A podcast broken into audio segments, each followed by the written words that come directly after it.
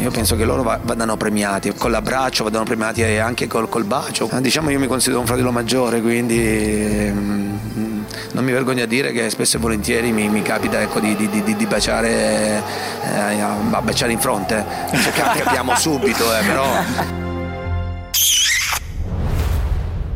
Dobbiamo convocare la banda.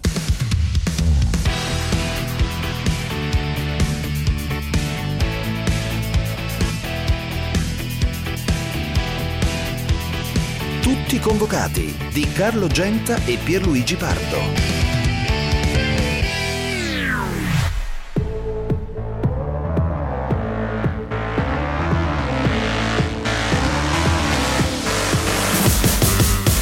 È inevitabile che ogni partita che tu vinci eh, inizia a valere il doppio dei punti.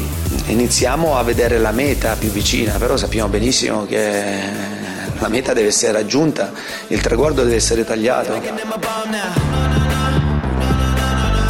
Ma non, non gli ha mancato di rispetto e, e, soprattutto non l'ha offesa. Dopo è chiaro che la partita è cambiata, ma ancora una volta i miei giocatori hanno messo in campo tanta, tanta, tanta determinazione e volontà.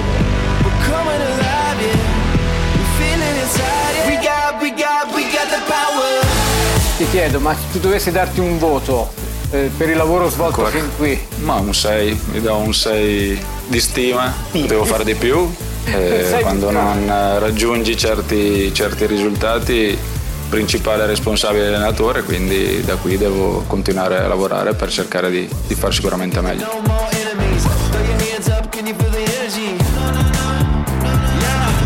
Osimen destro! Osimen segna il gol del 2-0 all'87 minuto.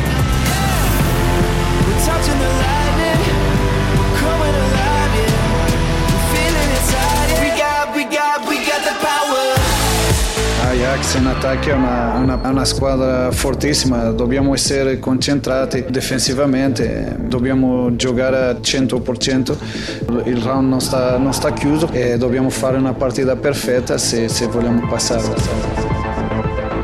Milinkovic arriva a colpire, sempre Sergei Milinkovic-Savic al 92 un passaggio difficile, non che le prossime o quelle precedenti non lo fossero, però oggi hanno vinto tutte, e mancavamo solo noi e una giornata in meno. Adesso ci sarà una settimana molto calda.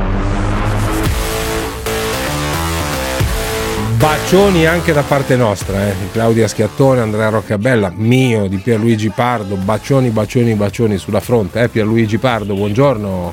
Ciao, ciao, ciao, ciao, come va? Bene, tu? Bene, bene, bene in treno, eh, quindi con la speranza che... Ecco, con la speranza che duri. Che, che duri. Radio Twitti? Radio Twitto per, per Cutitta e Bolesan che sono Poi due cognomi storici sì. e anche, anche, appunto chi non è eh, un esperto di rugby io ho sempre molto pudore quando parlo di altri sport perché so quanta passione quanta professionalità abbiano realmente gli esperti io sono un simpatizzante, un curioso, uno che guarda il rugby come guarda altri sport con, con piacere, con rispetto e, e, questi due cognomi sono due cognomi che hanno fatto la storia di questo sport e sono due storie diverse con uh, però un, un, dolore, un dolore che oggi credo sia veramente quello di tutti i rugbisti e, vabbè, insomma, poi in un caso c'entra, c'entra, anche questo terribile virus, nell'altro, mm. da quello che ho capito, no.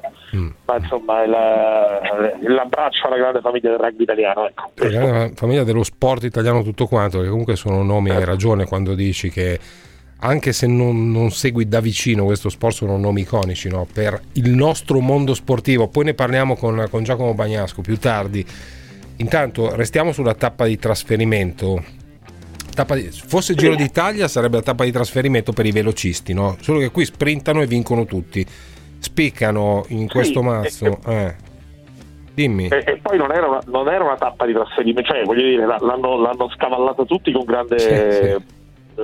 efficacia, però eh. non era sulla, sulla, carta così semplice, perché la vittoria della Lazio, la vittoria del Napoli, la stessa vittoria del Milan, sono vittorie insomma in trasferta contro certo, avversarie eh, Lazio e Napoli soprattutto, la Roma eh, se ci metti il discorso che comunque è nel, era la partita in mezzo fra i, fra i, due quarti di finale di, di, Europa League, quindi con delle difficoltà dovute a, una, a un, una sorta di, anche di attenzione verso l'altra competizione. Insomma, mm. l'Atalanta che vince a Pinenza, insomma, tutti l'hanno scavallata e, la prossima. Sì, sì, non, non, non, c'erano confronti diretti, non ci sono stati inciampi. Ciao Andrea Di Caro, direttore, vice direttore Gazzetta dello Sport. Ciao.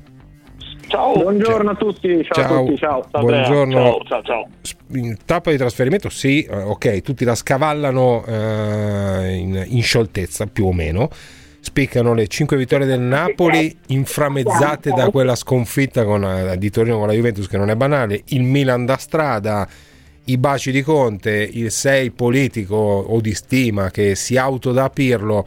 Che tema scegli Andrea? Ma io scelgo quello della primatista eh, perché sta succedendo un po' a Conte quello che è successo per tanti anni alla Juventus, no? cioè che eh, nonostante gli scudetti si evidenziasse la, la, poca bellezza della squadra. Eh, ora diciamo che la Juventus ha avuto nove stagioni per regalarci quella bellezza che ogni tanto è mancata. Eh, Conte è al primo grande scudetto che raggiunge con, con l'Inter e l'obiettivo è quello, insomma, è centrare, centrare questo obiettivo che all'Inter manca da 11 anni, riuscire a farlo attraverso eh, delle basi solide che sono la cultura del lavoro, il sacrificio, mm-hmm. la crescita di alcuni, di alcuni, giocatori importanti, insomma di mettere le basi per un ciclo vincente che a quel punto sì necessita anche di un gioco più dominante e anche di qualche acquisto in più perché noi abbiamo visto che ogni volta che Conte cambia la sua Inter e fa giocare qualche sì. riserva eh, non è che la squadra migliora, anzi la squadra quando Conte cambia peggiora sempre. Ci sono allenatori che hanno in panchina dei giocatori che possono modificare la partita in corso. Conte non ce l'ha quasi mai, la modifica se lascia i titolari in panchina. Quindi detto questo, posto che l'Inter può e deve in futuro eh, ancora crescere e migliorare, io credo che l'impresa che stia facendo Conte sia un'impresa da, da rimarcare perché arrivare a otto giornate dalla fine con 11 punti sulla seconda, su 12 su, sulla terza e avere lo scudetto in tasca sia un, eh, qualcosa che è una, veramente una grande impresa. Ma poi c'è questo dibattito di scuola, tu lo scrivi oggi giustamente sulla Gazzetta dello Sport, l'estetista può attendere, si parte da quella battuta lì, poi quando subisci 4 gol in, in 13 partite con un unico pari che è quello di Udine 0-0 prima dell'inizio di questo ciclo di 11 e prima di Udine avevi battuto, avevi non battuto, avevi stropicciato quel che resta della, della Juventus a San Siro. Beh, l'estetista può attendere. Eh, Pierluigi ieri ha, ha, visto e ha commentato Inter Cagliari, no Pier? Io credo che insomma si stia facendo eh, probabilmente della, della, filosofia intorno a questa Inter perché ci accorgiamo che la corsa a scudetto è finita. No, ma allora il, eh, voglio essere molto chiaro: il fatto che ci si possa porre il, il punto interrogativo, il dibattito sul fatto che la squadra che sta dominando il nostro campionato è una squadra che spesso spesta gli avversari, è una squadra che non gioca un calcio così dominante per quello che siamo abituati a conoscere, è un tema. E lo possiamo fare. Detto questo, rimproverare qualcosa all'Inter è ridicolo, cioè qui stiamo parlando di una squadra strepitosa che oltretutto, oltretutto anche dal, vista, anche dal punto di vista, della crescita, come diceva giustamente Andrea, non vince il campionato da tanto tempo. Quindi l'obiettivo di Conte era fare questo capolavoro, ci sta riuscendo. Due anni fa penso che in pochissimi avrebbero immaginato un Inter così, così in testa alla classifica. È chiaro poi magari in futuro, esattamente come ha provato a fare la Juve senza riuscirci negli ultimi due anni, in futuro se l'Inter dovesse costruire un ciclo e eh, quasi annoiarsi a patto che ci si possa annoiare di vincere, allora a quel punto si può, si può ragionare certo. su, su, riuscire a essere ancora più dominanti in Europa. Per, però Pier, ecco, l'ha intervistato ieri, mi sembra che anche Conte eh, su questo tema la prenda in maniera quasi sorprendente con la giusta ironia, no? Mi ma sembra. Certo, ma anche perché poi, poi voglio dire, le squadre, le squadre, così dominanti in giro per l'Europa non sono tante. L'Inter, è, l'Inter è, è, è figlia di Conte ma questo è un merito assoluto, è stato preso per fare quello, per fare il martello, per costruire l'instant team, come dici tu, mm. l'hanno fatto molto bene, la società ha lavorato bene, ha speso un sacco di soldi, tu sai che io sono stato praticamente sempre d'accordo con Conte, tranne quando si è lamentato a un certo punto l'anno scorso, sì. perché onestamente aveva poco secondo me di cui lamentarsi, cioè la società gli ha messo a disposizione una squadra per quelli che sono gli standard del calcio italiano di altissimo livello che lui ha ulteriormente contribuito a valorizzare. Quindi questa è una storia di successo, senza se e senza ma. I problemi semmai saranno quelli che stanno dietro, questo è il punto di partenza di qualsiasi ragionamento. Poi che in futuro sarebbe bello riuscire ad avere in Italia di nuovo il Milan di Sacchi, Cellona di Guardiola, l'Ajax di Cruyff, che si debba provare a giocare meglio, essere più dominanti nelle grandi partite europee, questo è indiscutibile e me lo auguro e lo auguro alla stessa Inter ovviamente no? di poter essere ancora più bella e più dominante però partiamo dal presupposto che questa squadra sta facendo un capolavoro sta stradominando il campionato e lo sta facendo con il marchio di fabbrica del suo allenatore unito, ribadisco, ah, visto che si è parlato molto di Inter, giustamente, mm. dei punti interrogativi societari, tutto quello che volete, unito al lavoro di una società che è stato straordinario. Chiaro. Straordinario. No, ma infatti, eh, te, te, l'ho detto in, in, tutti questi giorni, il grande merito di Conte eh, è stato proprio quello di aver guidato questa barca quando eh, non vedevi le, le, le, rive, non le vedi ancora adesso, chiaramente le rive del mare societario. Però d'altra parte giocare bene, mica giocare bene, eccetera. Ieri un ascoltatore, Andrea, chiama e dice ma in questo dibattito eh, a voi piace il calcio pratico? Eh, è come se vi piacesse quella bella, la, la, ragazza bella ma stupida. Io la voglio bella e anche intelligente, quindi mi piace, eh, sono un giochista, mi piace il calcio giocato. Poi però, questo dice l'ascoltatore, poi però io guardo gli highlights europei, anche questo lo dicevo ieri, e vedo quella bellissima e intelligente come il Bayern Monaco prendere un gol del pareggio dell'Union Berlino su rimessa laterale, che è come se la ragazza sì, bella intelligente... vedo, e, e poi coinvolgiamo Andrea subito, vedo a proposito di possesso palla il Real Madrid battere il Barcellona con meno possesso palla, che non vuol dire che vinci se non fai possesso palla, che è chiaro. Ma vuol dire che esistono squadre di, eh, maniere diverse per arrivare al successo. Sì, sì. Poi ripeto che in assoluto sarebbe bello avere in Italia delle squadre dominanti, uh-huh. delle squadre con così tanta qualità da poter imporre il proprio gioco al di là della tattica, certo. al di là dell'attesa, questo per carità sarebbe meraviglioso perché perché il calcio bello piace a tutti, piace pure a Conte il calcio bello. Beh, eh. a parte che chiaro. l'Inter ha giocato anche nel calcio bello quest'anno, perché non è che ha giocato sì, male. Io, Ieri io, per me non ha giocato male. Io, no, ma infatti nemmeno per me. Ma, ma io, partita, discu- discuto il fatto che quello che gioca l'Inter sia brutto. Cioè, questo, questo è il senso, calcio ah, bello. Tutto, ma boh, cos'è, cos'è, cos'è la roba bella? Cioè, io mi eccito di fronte alla, al Leeds che in 10 con un passaggio va in porta in verticale con Dallas e batte il City. Mi eccito per queste robe qui. Poi se sia ragazza bella stupida, brutta, quello che volete, non, non lo so, Andrea. Ma sì, io ripeto, sicuramente ci possono essere squadre che giocano meglio, che sono più divertenti a volte dell'Inter di Conte, posto che poi i tifosi si divertono a vincere eh, e si cominciano ad annoiare, come diceva giustamente Pierre, magari di un certo tipo di gioco, ma dopo che hanno collezionato 7, 8, 9 scudetti di fila e allora vogliono anche qualcos'altro. L'Inter aveva un obiettivo quest'anno eh, primario, cioè quello di provare a interrompere una tirannia calcistica, quella della Juventus non è stata soltanto una leadership, è una tirannia calcistica che durava da nove anni, perché anche quest'anno la Juventus ha una rosa probabilmente la più forte di tutto il campionato, non è che, che, la, che la, Juventus non ha, ha la rosa inferiore a, a, quella dell'Inter. E quindi c'era da realizzare questa impresa. Nel momento in cui Conte ha capito qual era eh, il materiale umano a disposizione, uh-huh secondo me l'ha sfruttato tutto, ha anche mh, convinto alcuni giocatori come Eriksen e Perisic a mettere in campo non soltanto la loro qualità ma anche appunto la loro foga agonistica, la loro tigna, il loro carattere, la loro grinta. E dopodiché forse anche un pochino per paura che l'Inter sul più bello potesse avere il braccino e quindi si potesse quasi spaventare dell'impresa raggiunta, l'ha resa impermeabile agli avversari, cioè l'Inter è una squadra che non subisce più un gol, per cui alle brutte una partita si dà l'idea che la può pareggiare ma difficilmente gente che la possa perdere e mm-hmm. quando tu arrivi a 11 punti di vantaggio a 8 giornate dalla fine e non subisci mai gol e tanto prima o poi un gol lo fai perché davanti poi c'hai i giocatori che un gol lo fanno, ecco lì che stai vedendo il traguardo. E eh in quest'anno, sì, eh. questa eh stagione sì. dell'Inter, la cosa fondamentale era tagliare il traguardo. Ma lo sta chiaro, facendo con, eh, con un vantaggio sulla seconda e sulla terza siderale. Poi dopodiché magari è chiaro che secondo me quest'Inter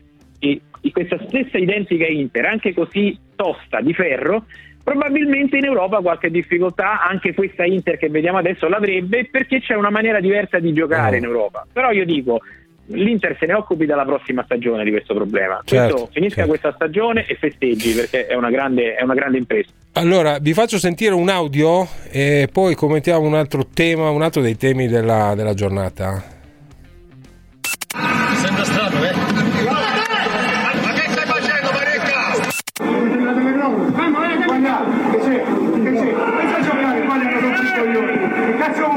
Un commento anche su Ronaldo che quando non segna sbuffa, si arrabbia. Ci teneva a far gol, fa parte de, dei campioni perché vogliono sempre mettere il loro segno sulle gare. Beh, nervi che ballano è abbastanza normale, soprattutto nei momenti caldi della, della stagione. Abbiamo sentito anche Gattuso che si è scazzato con Quagliarella. Poi quanto a Cristiano Ronaldo a raccattapalle e la maglietta buttatagli in malo modo, qualcuno ha giustamente sottolineato che a raccattapalle è stato più fortunato de, di Gossens, giocatore dell'Atalanta, che invece aveva chiesto gentilmente Cristiano Ronaldo ma è stato respinto al mittente. Quanto a Ibra vedremo cosa ha scritto Maresca, Andrea. Sì, per Ibra cerchiamo di capire, io secondo me qualche parola deve essere uscita eh. Ibrahimovic, cioè mi sembra strano che un arbitro eh, cacci Ibrahimovic dal campo senza che lui abbia, abbia detto nulla. Eh, ogni tanto Ibra con la sua personalità debordante ha, qualche, qualche, eccesso ce l'ha, lo sappiamo, lo conosciamo. Eh, mentre per quanto riguarda Cristiano Ronaldo è un nervosismo che abbiamo visto anche in nazionale quando non gli è stato ingiustamente convalidato un gol al suo Portogallo e lui ha gestato la fascia, ma mi sembra che lui sia, questo nervosismo sia figlio del fatto che abituato a vincere sempre, quest'anno si rende conto che la bacheca eh, rischia di rimanere semivuota perché c'è ancora una Coppa Italia da poter conquistare, ma insomma rispetto a quello che lui è abituato a vincere eh, probabilmente questo lo, lo, lo infastidisce molto. Eh, Ronaldo non è più un ragazzo, lo sappiamo perché gli anni passano per tutti anche per lui e quindi comincia a vedere anche eh, anche lì insomma un po' la, la, la, la, fine della sua carriera e vorrebbe essere protagonista fino in fondo, quest'anno non lotterà per, per il pallone d'oro, insomma è una stagione complessivamente negativa, non tanto per lui singolarmente che ha comunque segnato tanto, ma insomma non è certo tra le sue stagioni migliori e, e i risultati della Juventus lo confermano, questo fa uscire fuori un nervosismo di chi probabilmente non era più abituato a vivere stagioni in chiaroscuro. Sì, però se ti, ti, viene, ti, vengono i nervi anche quando vinci, come ieri la Juventus con, con il Genoa, insomma, eh, ti, ti, sembra tutto un po', un po', strano. Quanto a Ibra avrà detto qualcosa, Pierluigi, ne parlavamo anche ieri, però anche lì sembrerebbe un po' strano che uno che ha carattere fumantino, quel che vuoi, che è Ibrahimovic, è inutile stare a, a raccontare chi è, che però fa una fesseria di questo tipo, a me sembra tanta roba, eh. Cioè, mh, mm, qualcosa, teoria, qualche inconveniente c'è mia... stato. Sì, conosci la mia teoria eh, che Barelli è una delle poche volte che non vado d'accordo con Luca, che secondo me sarebbe una soluzione a molti problemi, proprio nell'ottica di prevenire eh, gli insulti, le scintille nei confronti degli arbitri. Eh, che siccome alcune volte non ascoltano, alcune volte sono girati dall'altra parte, alcune volte sono più permalosi, altre volte sono meno permalosi, secondo me tutta questa componente di adrenalina e di linguaggio dovrebbe essere derubricata a giallo. Poi chiaramente se la protesta va avanti oppure se si raggiungono dei livelli di tipo diverso, il rosso ci sta tutto.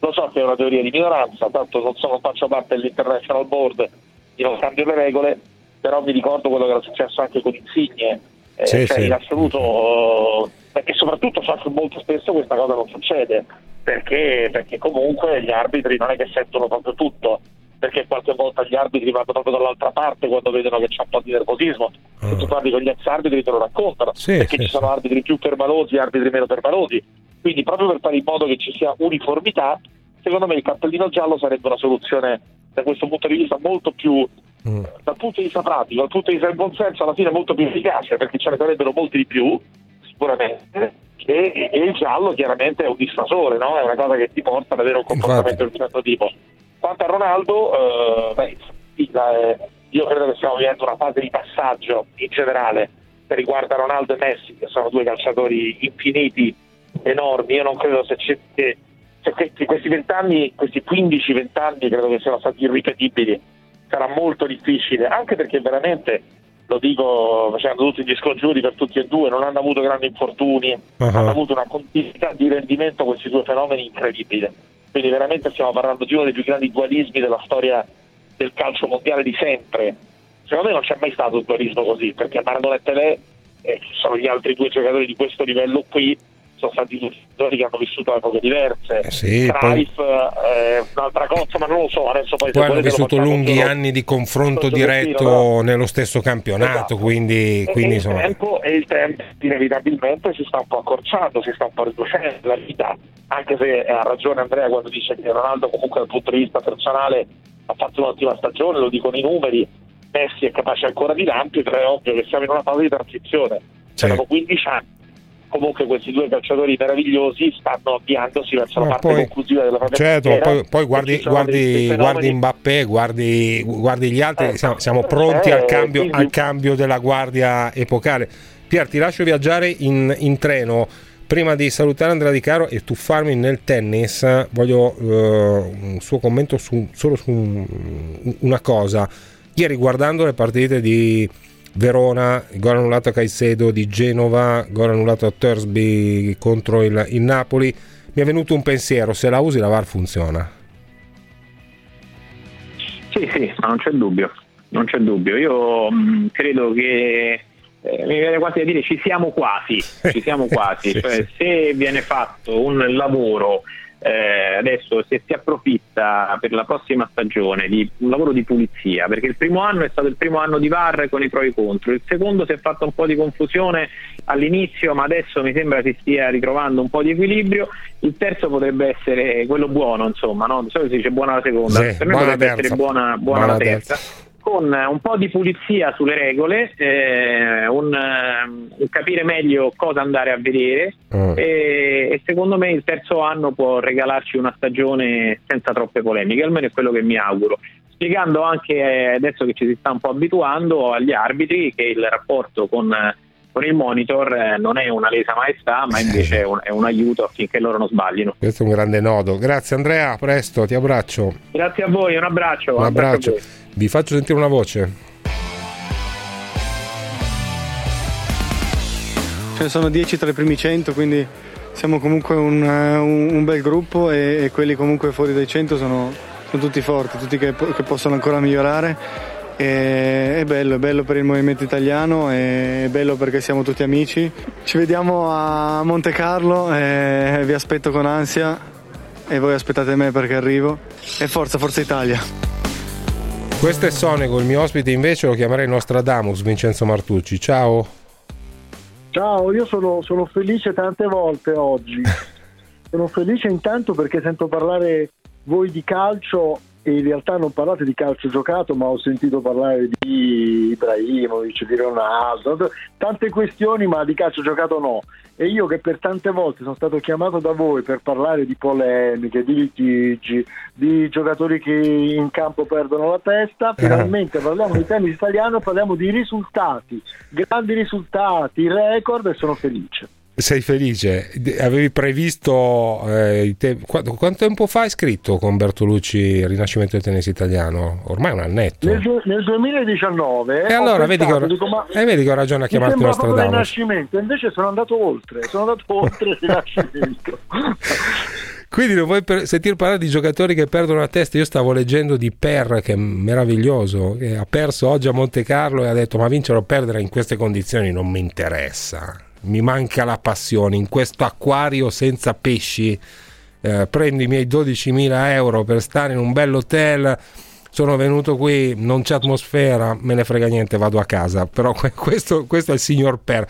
Eh, invece, son, guardi Sonego a Cagliari, eh, ma prima di lui guardi in settimana i numeri di Musetti che fa delle, delle, cose pazzesche e non puoi che essere felice insieme a Vincenzo Martucci per il tennis italiano con quattro giocatori nella top 30 non succedeva dal, dal maggio del, del 77.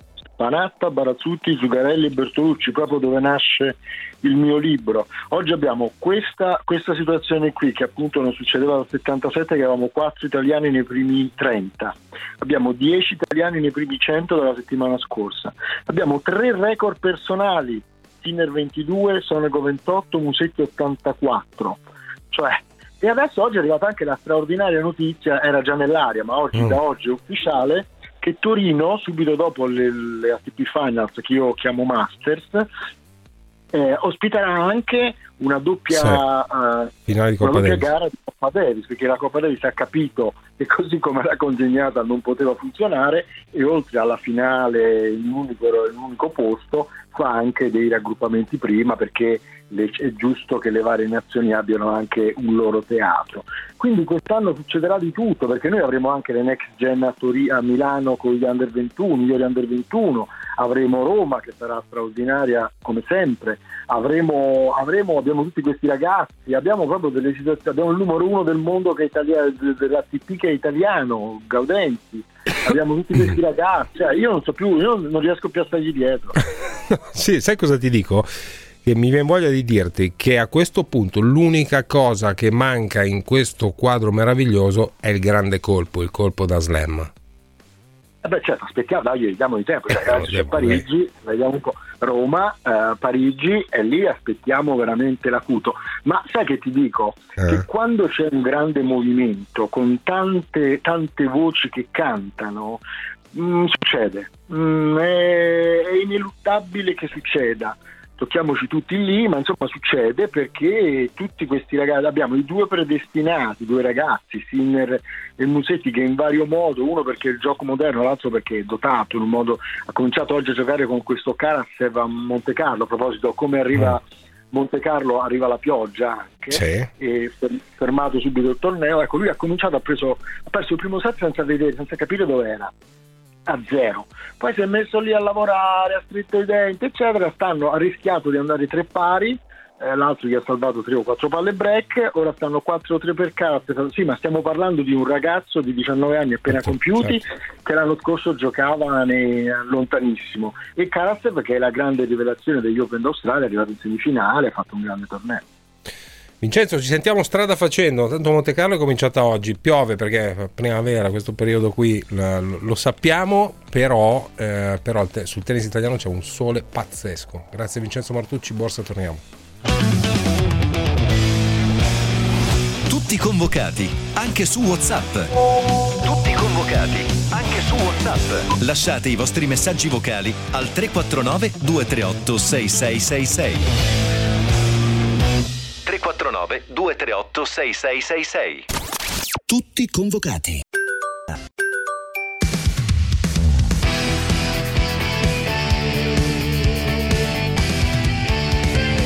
Tutti convocati. Dazon che oggi non ci ha fatto vedere la partita. Tutti quelli che avevano Dazon e basta come noi non sono riusciti a vederla. Poi ci siamo messi lì a sbalciugare nel nel computer abbiamo trovato un sito che dava la partita con mille peripezie siamo riusciti nel nostro meglio a vedere la partita di oggi. È, un, è una cosa veramente imbarazzante ragazzi che un tifoso di calcio deve farsi 5, 6, 10, 100 abbonamenti diversi per seguire la sua squadra del cuore ragazzi e mi sono incazzato per una partita dell'Inter. Voi immaginatevi se succede ad una partita della Roma quello che io posso combinare, regà. Claudio Cerasi, direttore del Foglio, buongiorno. Buongiorno a voi. Ciao, come tutti avrai visto gli highlights, no? Di Inter Cagliari. Eh, ancora peggio, ho visto, ho visto la diretta, le dirette su Twitter. Le dirette su Twitter. No. Sì, sì, sì, sì, sì. delle persone che seguo, quindi era ancora una situazione più disperata. sì, no, ma insomma è partita poi in tempo zero la caccia ai responsabili di questa, di questa disfunzione, però ne parlavo anche ieri con Antonio Di Pollina e lui diceva ma immagina Inter-Juventus dell'anno prossimo con la rotellina che gira. Ma io cerco di essere, cerco di essere ottimista perché mh, uh, essendo i diritti andati a una diritti TV, a, una, a un consorzio, un'alleanza in cui uno degli, dei soggetti è, è, è team, Uh, insieme ad Azon. Uh, io mi auguro che questa sia l'occasione per chi si dovrebbe occupare di implementare in qualche modo la banda larga, di far arrivare la banda larga a tutti per evitare di ricevere ogni domenica, ogni sabato e ogni lunedì insulti, insulti, insulti perché non funziona nulla. sì, certamente. No, anche perché insomma eh, c'è chi ha pagato, da zona ha pagato insomma, quasi un miliardello per, per questi diritti, quindi evidentemente avrà tutto l'interesse a che le cose funzionino da zona, i suoi investitori e soprattutto l'utente finale che mi sembra quello di cui non gliene frega quasi niente a, a nessuno. Beh, da zona sì, ma il club di Serie A mi sembra pochissimo eh, in, questo, in, in questo senso. Senti, ma da che parte stai sulla questione dell'estetica? Estetico o ragion pratica, per dirla alla Kant? dipende, dipende, da che punto di vista. Uh, cercherei di metterle insieme di solito. Anche se è difficile, ma la mediazione è fondamentale su alcune questioni. Sì, ma io non sono interista, ma secondo me l'Inter gioca benissimo, Claudio. Ma io penso che l'estetica sia in questo caso, mai come in questo, in questo momento, la classifica eh, e quindi eh, quella è l'estetica che conta. E da interista posso dire che lo spettacolo non è eh, non c'è spettacolo migliore che vedere una squadra vincere in fondo anche quando l'Inter ha vinto con Murigno non è che il calcio fosse esattamente di livello spaziale i risultati certo. erano quelli che contavano ed erano sempre molto, ed erano soddisfacenti. Sì, sì, adesso, ma io anche nei giorni scorsi dicevo che secondo me questo scudetto di Conte la più grande impresa che ha fatto come allenatore eh, dopo il primo, forse il primo con, con la Juventus, perché sai, ha fatto l'allenatore ma ha fatto anche vabbè, il, fratello maggiore, dice lui, dei giocatori, ma soprattutto li ha isolati da, una, da un ambiente che era insomma, no, non facilmente frequentabile con la società eh, di cui non sapevi la, e non sai ancora oggi esattamente la direzione. Quindi direi che è stata una stagione molto più irta di difficoltà di quanto possa dire la classifica. Sì, diciamo che finora mh, mm, il vero elemento cruciale della stagione di Conte è che è riuscito a trasmettere, a trasferire all'Inter, almeno in campionato, un principio non semplice per l'interismo è quello di non aver paura di se stessi, perché spesso l'Inter eh, nel corso della storia eh, si è complicata spesso la vita da sola.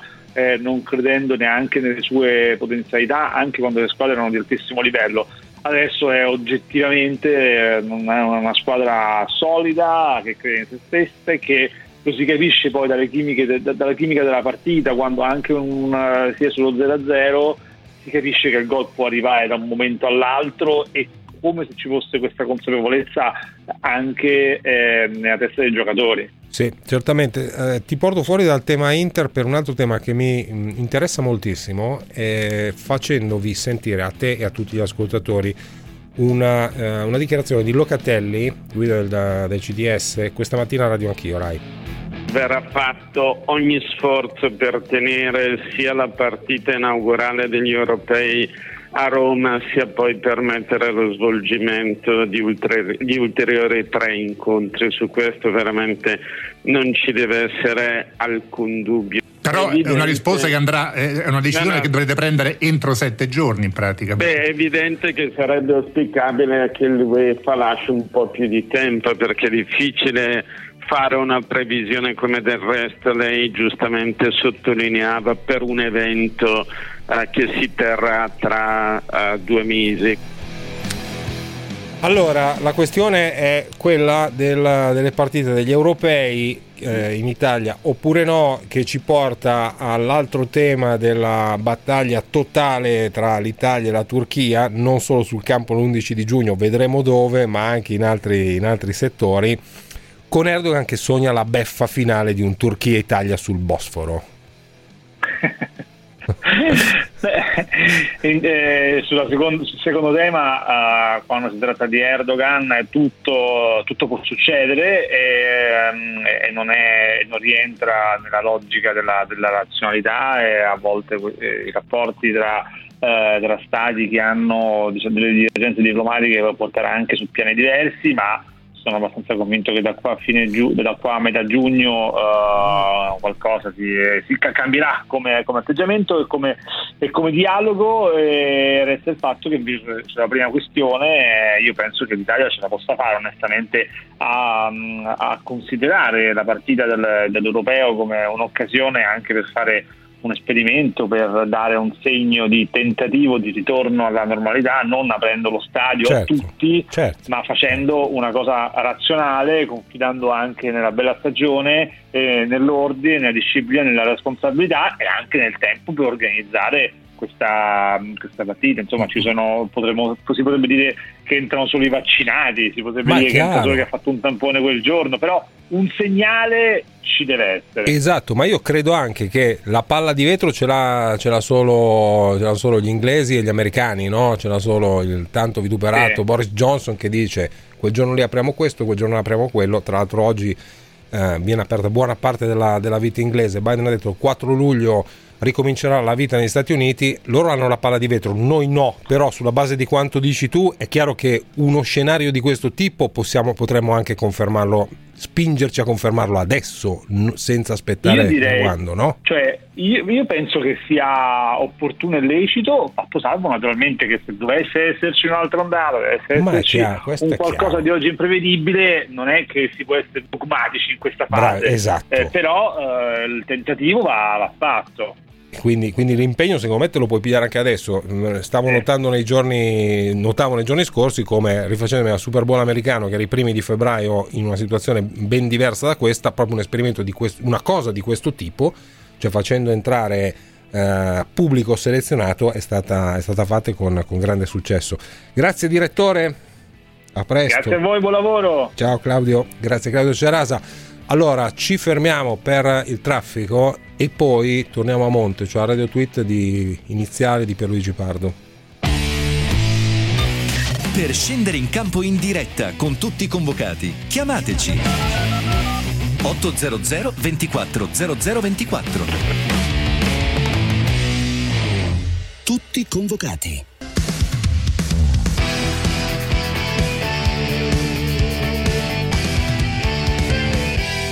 convocati.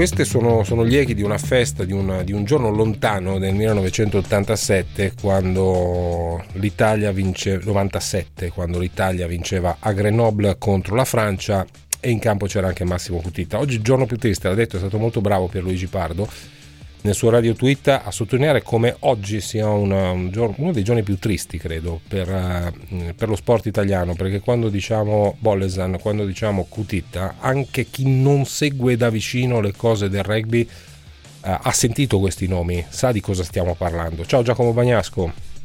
Buongiorno, buongiorno Carlo, buongiorno. È, è, proprio così, sono andati via due capitani, eh, eh per quanto riguarda Massimo Cutita naturalmente c'è un dolore acuito anche dall'età perché aveva 54 anni, Maus, capitano della nazionale, 70 presenze, è morto per il Covid tre giorni dopo la scomparsa di sua mamma.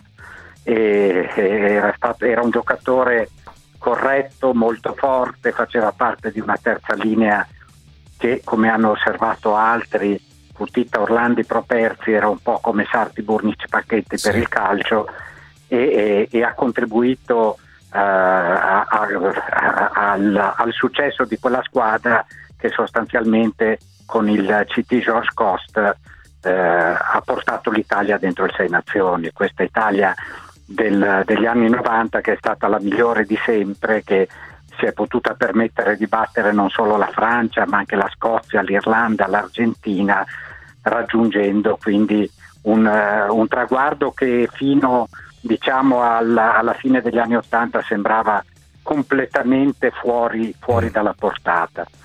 Nello mm. stesso giorno è mancato Marco Bollesan che era malato da tempo, aveva quasi 80 anni e lui oltre che capitano della nazionale ne era stato anche commissario tecnico e, e, e team manager ed era un personaggio a tutto tondo, ecco, una persona da cui si poteva imparare molto per, per, i suoi aneddoti, per il suo modo di vivere il rugby in, modo, in maniera anche da guascone, mh, mm, si potrebbe dire anche un, un rugbista di altri tempi o di un altro tempo, però per lui in particolare valeva quello che hai appena detto tu Carlo, negli anni 60, diciamo 70, una, una, persona normale poteva anche non interessarsi di rugby, eh, poteva sì. non sapere niente di rugby, ma sapeva chi era Marco Bollesan. No, ma certo, e... sono, sono, due nomi che stanno nella, insomma, nel, nell'immaginario collettivo. Tu hai citato Sarti, Burnic, Facchetti, anche chi non segue il calcio, questa filastrocca l'ha già sentita, i nomi di Bollesan e di Cutitta li hanno sentiti anche quelli che non guardano il, il rugby tutti i giorni o di Cutitta, comunque posso ricordare anche la, il meraviglioso sorriso e la meravigliosa disponibilità e simpatia, ma credo anche tu. Eh.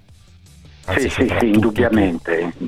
Indubbiamente lui eh, c'è, c'è questo, eh, questo, racconto di due colleghi, due amici, Valerio Vecchiarelli e Paolo Riccibitti, legato a un rugby che non è lontanissimo ma non c'è più. Insomma, loro erano arrivati dopo una notte in auto a Grenoble per vedere quella partita, sono passati al, all'albergo degli Azzurri, li ha visti Franco Properzi e ha detto ma voi siete arrivati qui, avete viaggiato tutta la notte, eh, facciamo una cosa, venite a dormire nella nostra stanza, noi andiamo a far colazione e quindi loro sono andati a dormire n- nella stanza appunto di Franco Properzi e Massimo Cutita. C'era anche un rapporto diciamo più genuino in, in, in, quel momento, ma questo la dice lunga anche sulla, sulla semplicità di questi ragazzi che, a cui però dobbiamo essere riconoscenti eh certo. eh, per sempre e sperando, bisogna anche dirlo, che il rugby italiano riesca a risollevarsi anche per riconoscenza diciamo, nei loro confronti, per far valere di più quello che loro avevano costruito e per cominciare di nuovo a mettere dei mattoni per, per crescere un, un, pochino in più. È lo stesso pensiero che, che ho avuto anch'io no, questa mattina nel sentire queste notizie, Cutita ieri di Bolesan appunto questa mattina, bandiere di un'epoca molto più affascinante di questa, onestamente. Un'epoca questa in cui ci trasciniamo senza lode in un, quello che è ormai un cinque nazioni e mezzo che proprio quella generazione lì ha conquistato. Sì, sì, indubbiamente è così. Poi è chiaro che eh, da un punto di vista eh, delle, delle, persone, delle personalità, diciamo, il fatto che non ci fosse un professionismo a tutto tondo eh, serviva a far emergere gli aspetti eh, di ciascuno, i singoli interessi, le, le caratteristiche che adesso forse eh, dove c'è professionismo in qualsiasi sport vengono un po' meno, i, i, ci sono personaggi un po' più stereotipati che parlano un po' tutti allo stesso modo e così via. E, è chiaro che comunque il, il, il, mondo, il, mondo, va avanti, il mondo dello sport eh, ancora più forse di, di, altre realtà, oltretutto ricordiamo che il rugby eh, tra gli sport di squadra è l'ultimo probabilmente a essere entrato eh, nel, nell'era professionistica perché questo è successo nel 1995 e questo fa sì che eh, ci sia una, una crasi, ci sia proprio una distinzione netta fra un prima e un dopo che anche noi conosciamo. Ecco, nel certo, calcio questo certo. sarà successo negli anni 30 e quindi nessuno delle persone che, che, sono ancora vive ecco, se lo possono ricordare. E quindi è un altro mondo, ma ripeto, proprio per onorare questi predecessori bisogna per forza che l'Italia trovi la forza e la, la capacità di, di risalire. Mm. E, eh, un giorno di questi abbiamo il programma. Eh sì, un giorno di questi facciamo quattro chiacchiere con il nuovo presidente federale Innocenti con, con cui siamo mezzi d'accordo e faremo proprio questo discorso. Intanto grazie Giacomo, ti abbraccio. Ciao, a grazie presto. a voi, grazie Ciao. a voi. Ciao, Alessandro da Rimini per chiudere. Buongiorno Alessandro. Buongiorno Genta, Buongiorno, eh, due cose su Ibra, sì. eh, ma siamo sicuri che Ibra abbia detto niente a Maresca? Perché se uno guarda le immagini, Maresca fischia il fallo e dopo qualche secondo espelle Ibra. Mm. E poi un'altra cosa, in Italia i giocatori parlano sempre con gli arbitri per ogni intervento, in Europa no, e la differenza è anche questa, non sono gli arbitri permalosi, sono i giocatori che parlano un po' troppo in Italia rispetto agli altri campionati e poi nelle competizioni UEFA ce ne accorgiamo. Mm, insomma, anche all'estero qualche, qualche volta parlano, eh? non è che non parlano, probabilmente hanno un po' meno fiato dato che, che corrono di più, però secondo me la, la, vera differenza è il modo di arbitrare all'estero e quello italiano. Eh, questo il nostro è un calcio sempre e continuamente interrotto, ma questo è un discorso che, eh, che ci può portare davvero molto lontano adesso quando non abbiamo tempo. Quanto a Ibra io non sono sicuro di niente, però tutta questa storia in tutta questa storia c'è qualcosa che non, non mi torna. Vedremo cosa ha scritto Maresca. Poi, se, evidente, se, se effettivamente quello è dato del bastardo e nessuno l'ha, l'ha, sentito, quello è sicuro, si prenderà il giudice sportivo, agirà di conseguenza. Io trovo strano, pur conoscendo il personaggio Ibrahimovic, che, eh, che scivoli su una sciocchezza del, del genere che faccia una cosa del genere privando, eh, primando il Milan del suo giocatore principale non solo per questa partita ma se è così e veramente lo ha insultato per almeno le due a seguire. Domani scopriamo però credo che domani il giudice sportivo ci darà un verdetto. Intanto grazie a Claudia Schiattone in, in redazione Andrea Roccabelli in regia. Ciao a tutti. Ragazzi ce l'abbiamo fatta! Ci vediamo domani. Enjoy! Saluti!